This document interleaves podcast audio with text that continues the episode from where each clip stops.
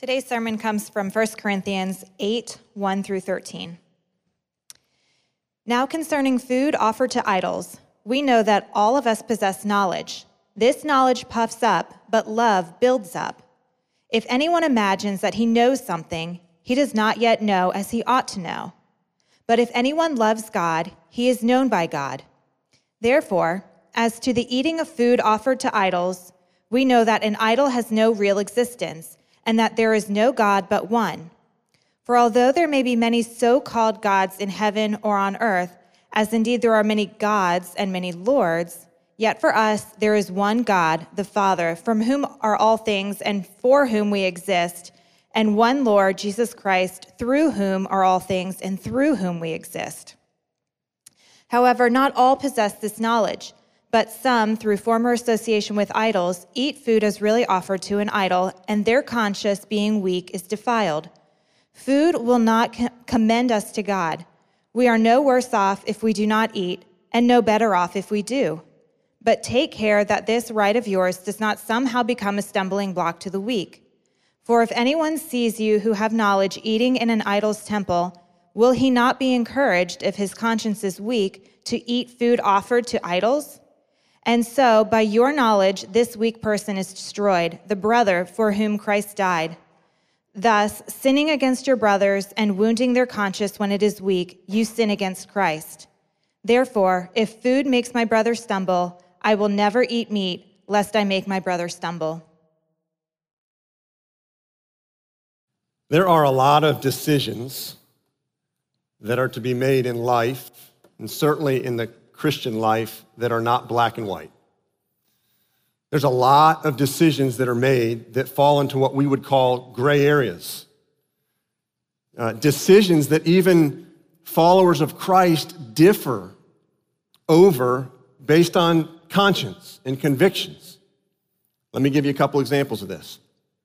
We're coming up on Halloween. There is nothing wrong with letting your kids trick or treat on Halloween. There's no actual, actual power of Satan in the walking up to a door and getting uh, candy from your neighbors and connecting with your neighbors. In fact, it's actually a very strategic way to meet your neighbors. But how do you feel towards parents that maybe have a strong conviction against it? Or how do you respond to parents that have a strong conviction against it? I'll give you another example.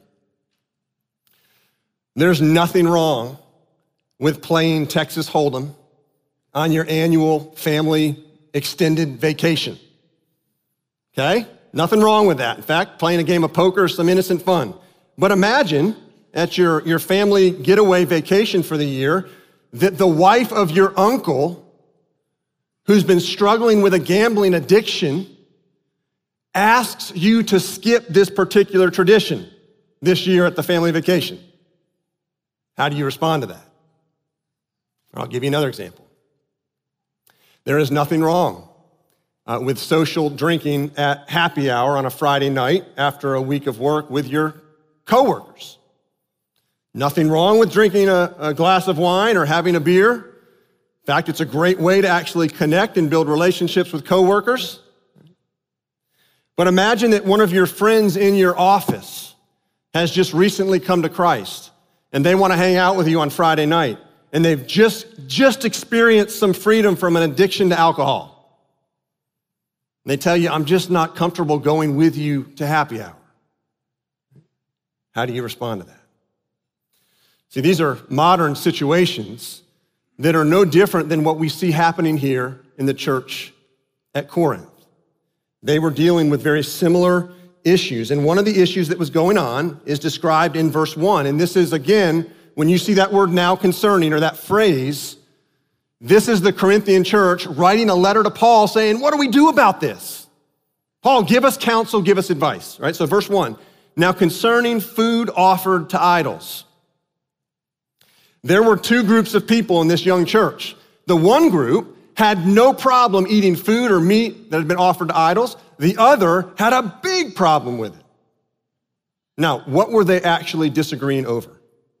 Well, in the first century, pagan temples were common. And by that, when I say a pagan temple, I mean a temple to some false god. okay, were very common. And it was a family ordeal. A family would bring an animal to the temple. A priest in this temple would sacrifice the animal. Parts of the animal would be burned, but the, the meat would be returned to the family. They'd go home that evening. They'd throw a party. They'd invite their neighbors and friends. They'd cook the meat up and have a delicious meal. And some of those that were invited were some believers from the church. Or sometimes the meat wouldn't be returned to the family, it'd be actually sold to the local marketplace. And it would show up there in the local market to be purchased. So you could be purchasing meat that had been part of an animal sacrifice in the pagan temple. And you see the dilemma. So these two groups disagreed over how to handle that and what they should do. What do we do? Is it right? Is it wrong? How are we supposed to handle this? I, the closest parallel, parallel, although this is probably unlikely to happen, but at our chili cook-off, our annual chili cook-off at Christ Church East, somebody brings a pot of chili, and next to the name, they put a little description. The local Satan worshipers had a table set up at the mall, handing out this meat, and it is delicious meat, and it has made this taste, this chili taste amazing. And you show up, and one of your friends comes with you, and your friend is new in Christ and really has just maybe come out of, of, of a cult of Satan worship. And they see that and they're deeply disturbed. What do you do? You say, hey, there's freedom. It's just me. It's no big deal. There's freedom. Enjoy this delicious chili, right? Or do you not? What do you do? That, that's, that's the issue here that the Corinthians are facing. They're saying, what should we do? And so the question is, how do you make decisions in this, these, these gray areas, what we would call areas of Christian freedom? And to answer this, we're going to answer two questions. Okay? First, what is freedom? And then second, what is freedom constrained by? First, what is freedom? It means two things right relationship with creation and right relationship with God. Now let's start with right relationship with creation. Look again at verse 1. Now, concerning food offered to idols, we know that all of us possess knowledge. Again, it's in quotes. Why? Because this is probably a, a phrase that was in the letter that the church sent to Paul. So Paul's now re-quoting, re-quoting that phrase and saying, let me explain this. Okay, so what, what is this knowledge? Verse 4. Therefore, as to the eating of food offered to idols, we know that an idol has no real existence and that there is no God but one. Paul says idols are, they're nothing. They're man made. They have no power. They, they can do nothing to this food. They can do nothing to this meat, right? They're just, they have no existence. You see, an idol or a false God is something good in God's creation that is elevated to godlike status. Take an example from this church in the first century. Remember, I told you there was a big hill uh, out right on the edge of this city, massive hill, and on the top of the hill was a temple to the god Aphrodite. And this was the god of sex and love and beauty. And here's how it would work sex and love, good parts of God's good creation, right? But they had elevated it to godlike status so that if you were in Corinth and you were having trouble conceiving, you were having infertility problems, having trouble having children, you would take an animal up to this temple the priest would sacrifice it, and you would hope that this God, Aphrodite, would then bless you with children. Or if you were struggling in your relationship and you didn't have a spark and you didn't have romance and love and, and you wanted a little bit of romantic spark in your relationship, you'd take an animal up to the temple, the priest would sacrifice it in hopes that this God would give a spark and give a, a love and romance to your relationship. You see, a good part of God's creation, sex and love, that elevates to godlike status. But do you see that it's not, it's a no God. It's a man-made God. And so, so the, the point here is it's, this God has no power to infect or to do something to food or to meat. It's a no God. Although there are many of these so-called gods, verse 5 says, verse 6, yet for us there is one God, the Father, from whom all things and for whom we exist, and one Lord Jesus Christ, through whom all things and through whom we exist. All things come from God. All things are through Christ. And so when the world takes some piece of God's good creation and perverts it and distorts it, we don't fear it or run from it. We, we reclaim it as God's good creation, how He designed it to be used, right? And that's why in verse 8 it says, Food will not commend us to God.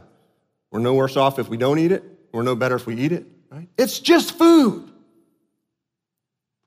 Okay, so freedom begins with having a right relationship to creation. But second, it's a right, right relationship to God.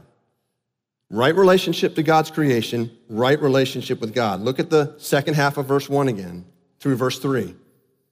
This knowledge puffs up, but love builds up. If anyone imagines that he knows something, he does not yet know as he ought to know, but if anyone loves God, he is known by God.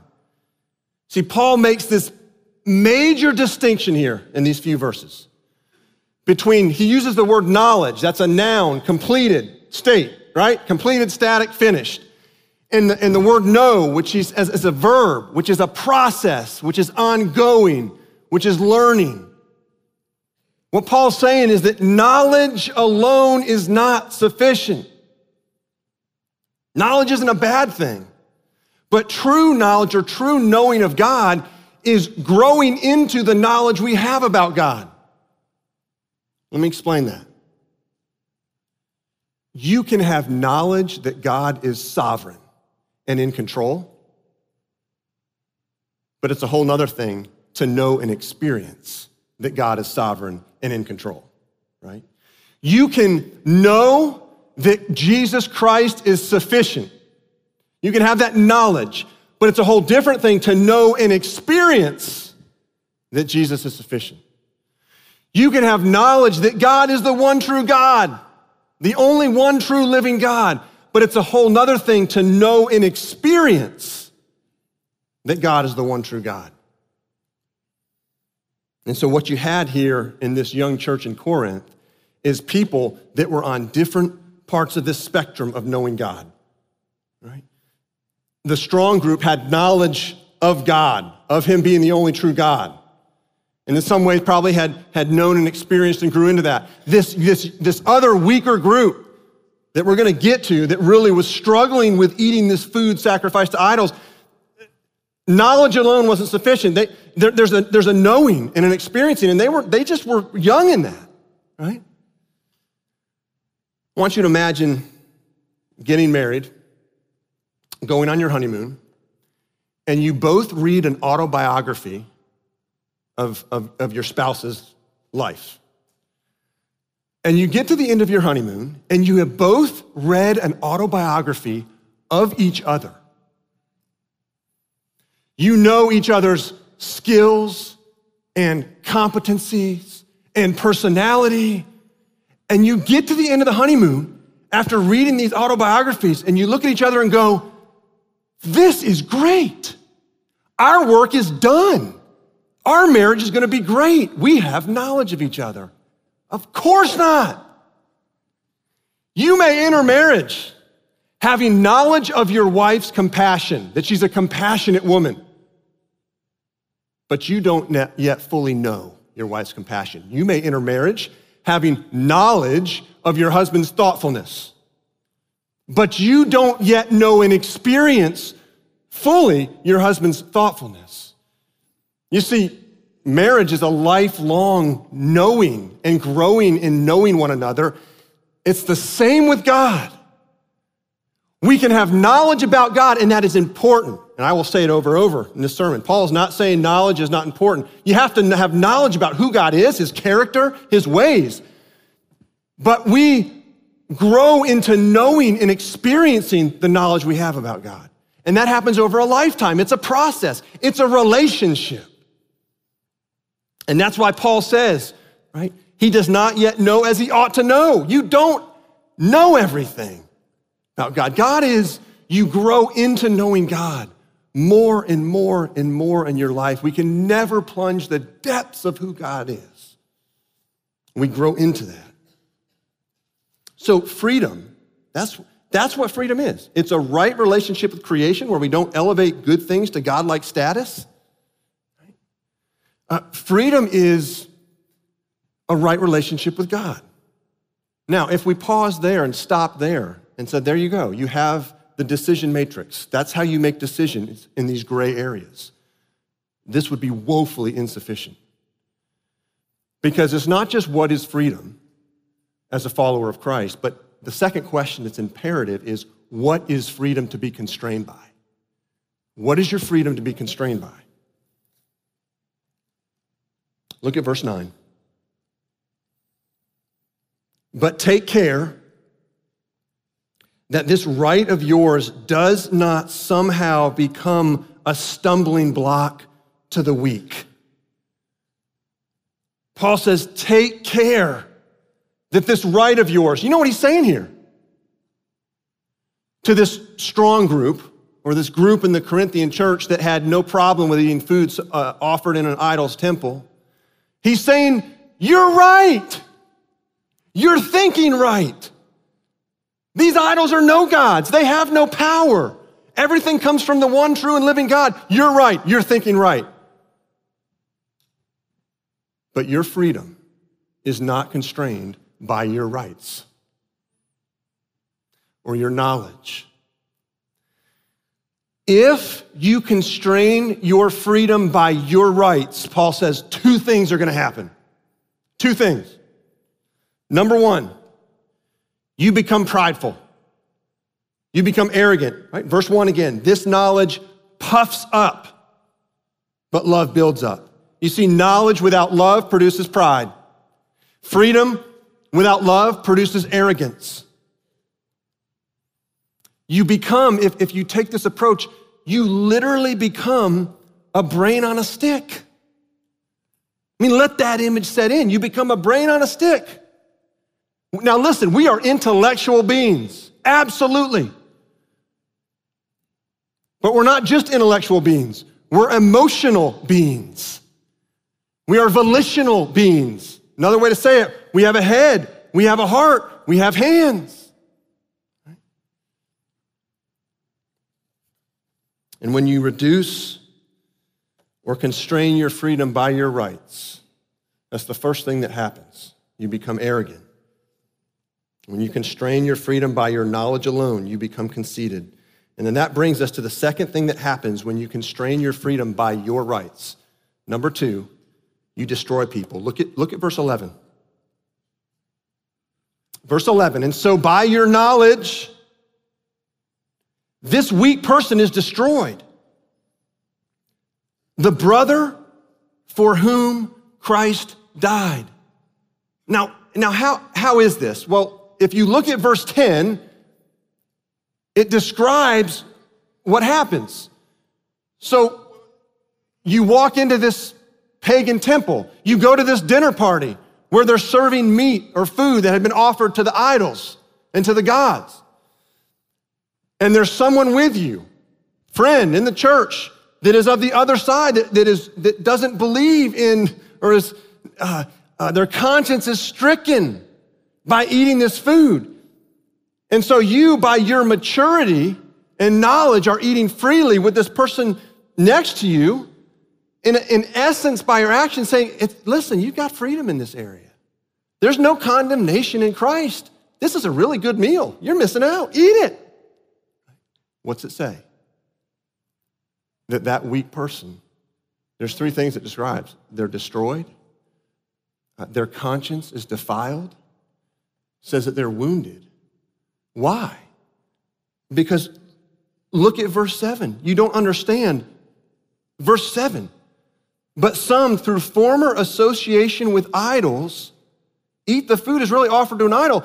See, what's happening here is people have a past, they have a history. And that past and that history has significant influence on them. And in this case, there's people that have a past in this pagan worship that even though the knowledge of these gods are, are nothing, their past has significant influence on them. And it causes them, when they eat this food, to become guilty and to become ashamed and to feel condemned. And they leave the dinner party absolutely wounded, absolutely conscience defiled. You know, I, I was uh, in North Carolina where I used to do some ministry. There was a young man, I'll never forget it. He came to Christ out of a, an awful family background, had just awful background, awful wounds, awful hurt, and therefore he had a very sinful, rebellious background, and he had come to Christ and and, and, and he was starting to, to be around other men in the church and, and people in the uh, youth ministry, and you know, he was just getting connected, and, and he got wind of some, some men who were um, you know, weekly or bi-weekly gathering at a local pub to, to drink a beer and to study the Bible and maybe to smoke a cigar here and there. And I remember him coming to me just perplexed, disturbed, right? Because he had come out of that in, in a bad way, not just one, but many. I mean, he had come out of that lifestyle and he couldn't get his mind around it. And I remember thinking, oh boy, I could ruin Dante right now. I, I could grab him and say, listen, brother, you're free in Christ. Come with me, man. We're going to go to this pub. We're going to study the Bible. You'll see. We'll have a beer. It's really okay. You're going to see there's nothing wrong with it. And he would have come and he would have been wounded. He would have been hurt. His conscience would have been defiled. That's what we're talking about here, right? That you can't constrain your freedom by your rights. So if you can't constrain your freedom by your rights, what is it to be constrained by? Look at Paul's conclusion in verse 13. He wraps up his entire response with this Therefore, if food makes my brother stumble, I will never eat meat, lest I make my brother stumble. Now, the, it doesn't pick it up in this verse. This is actually, this is a double negative. It means, doesn't mean just I won't. It means no, not ever, ever, ever, ever, Paul says. I'll never do it if it makes my brother stumble. Right? That freedom is constrained by love for the weak. The question is why? Why is your freedom in Christ constrained by love for the, for the weak? And Paul gives two reasons in this passage of why Freedom is constrained by love for the weak. Right? The first is this Paul's saying, the only reason that you have right knowledge about God is because Jesus loved you when you were weak and when you were wrong. Right? Look at, look at verse 11. And so by your knowledge, this weak person is destroyed. And then listen to this the brother for whom Christ died. Paul is saying, you are demanding your rights and your knowledge, and by that, you're destroying this weak person. Jesus Christ did just the opposite. Jesus did not demand his rights. Rather, he gave up his rights to love the weak, to love the wrong. Said another way, Jesus did not demand his rights as the sinless one and destroy you. Rather, he became sin, died on the cross, rose from the dead to give you life. Jesus gave up his rights to give life. That's why we read in verse 12 what Paul is saying that any self interest that damages a fellow believer in Christ is a sin against Christ. Right? Any self interest, any demanding rights, any whatever it may be that damages a fellow believer is a sin against Christ because Christ gave up his rights to love the weak. And Paul's telling this young church, you need to give up your rights to love the weak.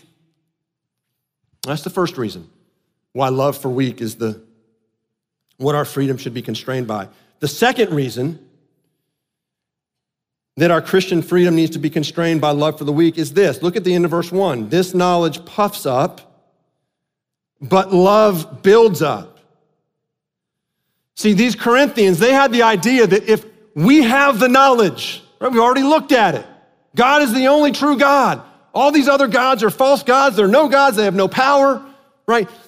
The Corinthians believed if we can just get this knowledge to these others, they'll get it and grow up into Christian maturity. And what Paul's saying here is listen, this is not just an intellectual problem. That's what he means in verse 7. It's not just give them the knowledge and then boom, they're good. Again, knowledge is important. Knowledge of God and his ways is absolutely critical, but knowledge alone is not sufficient to grow into maturity. Again, we're intellectual beings, we're emotional beings, we are volitional beings. Head, heart, hands. Paul's saying that love, right? Love is what builds someone up to maturity. Love is what builds all that up towards maturity. You're not going to grow into Christian maturity by right thinking alone. You need right thinking, but not alone. I mean, listen, if that were the case, I'm just going to be brutally honest here. If that were the case, then why do you still turn to sin and idolatry when you know that Christ alone is sufficient? Like, can you imagine a brother and a sister turning to sin and idolatry and you say, What are you doing? You know Christ is sufficient. Come on, what's the big deal? Clean it up. Come on, clean it up. No, right thinking alone is not enough. It's important. Paul's saying knowledge alone is insufficient. You see, love, love realizes that our problems cannot just get reduced to a merely intellectual problem. Love enters into the deep struggle that Paul talks about with these people in verse 7 former association with idols. That's another way of saying they're, they're deep conflicted, painful past. Love enters into that struggle and realizes that an intellectual answer is not sufficient. Important, but not sufficient. Love enters into that struggle. Love gives up rights. Love gives up freedoms. Love gives up knowledge. Right? Not gives up knowledge, put it on the shelf, but gives up the understanding that knowledge alone is sufficient. Love is the priority over our rights, over our freedoms, that love for the weak. Several years back, there was a, a great Super Bowl commercial. It's a Coca Cola commercial. And uh, it was the one, I don't know if you'll remember it, but I'll describe it. It's great. It was a, there were two border patrol soldiers out in the middle of this like dusty desert, hot. Um, and there was this, this road, and these two soldiers were guarding, right, their turf. And they were walking back and forth. They had like 1800s military style uniforms on. And they would march back and forth, and they each had a little shack, a little hut on either side. And they're marching back and forth, grim faced, serious. And then a little piece of paper blows across the border. And the one guy pulls his sword out and he stabs the paper and he flings it back across the border, gives a snide look at that soldier, and they keep marching. And then, of course, the one soldier opens up an ice chest and he pulls out a Coca Cola and he starts drinking it. And the other soldier who's marching kind of turns and looks and he's, he's longing. he's longing for a Coke. And that soldier, other soldier, pulls out a second Coca Cola and he goes over to hand it to him. And this soldier was like, mm. you know, it's got this struggle. What do I do? So he ends up setting it on the ground. And the other soldier wipes away the, the line in the sand, literally with a line in the sand, wipes it away, grabs the Coke, and they, they both start drinking Coca Cola. And they start grinning a little bit. And they look at each other and they smile for a brief second. And then they, they get back into their mode and they start marching again. It is a, it's a beautiful picture. It's not beautiful, it's a good picture. It's a good picture of what relationships can become when we think more about our rights, more about protecting our rights, more about defending our turf than about loving the other. And obviously, the answer is to those of us that, all of us that defend our rights and protect our turf and protect our rights. Obviously, the answer is not a can of Coke. That doesn't do it. But the gospel of Jesus Christ does. Because the gospel of Jesus Christ says that he gave up his rights as the sinless one with perfect knowledge of the Trinity, gave up his rights to love you when you were weak and wrong and rebellious. And the scriptures say that when you trust Jesus Christ, when you depend on him, that that very life of Christ by the Holy Spirit flows through you and empowers you to be one who puts love as a priority, love for the weak, love for the other as a priority over your own rights and your own freedoms. Let's pray.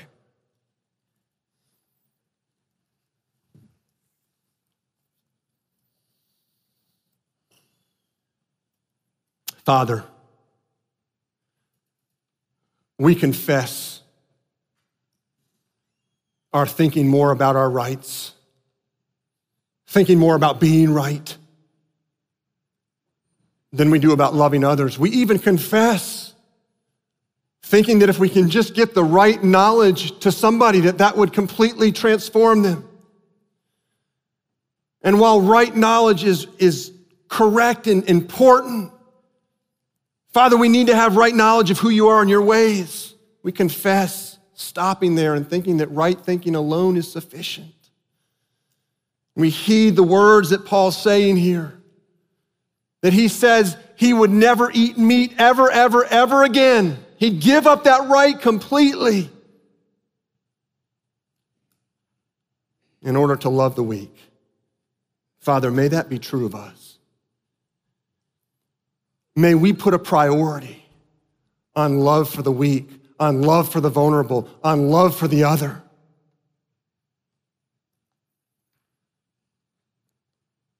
And Father, may you change us and transform us by your Spirit, by Jesus, the one who gave up his rights, to love us when we were wrong, to love us when we were weak, to love us when we were sinful. And Jesus, thank you for the promise that you continue to love us when we're wrong. You continue to love us when we're weak. So that, that love flows through us to the world around us. We pray this all in Christ's name. Amen.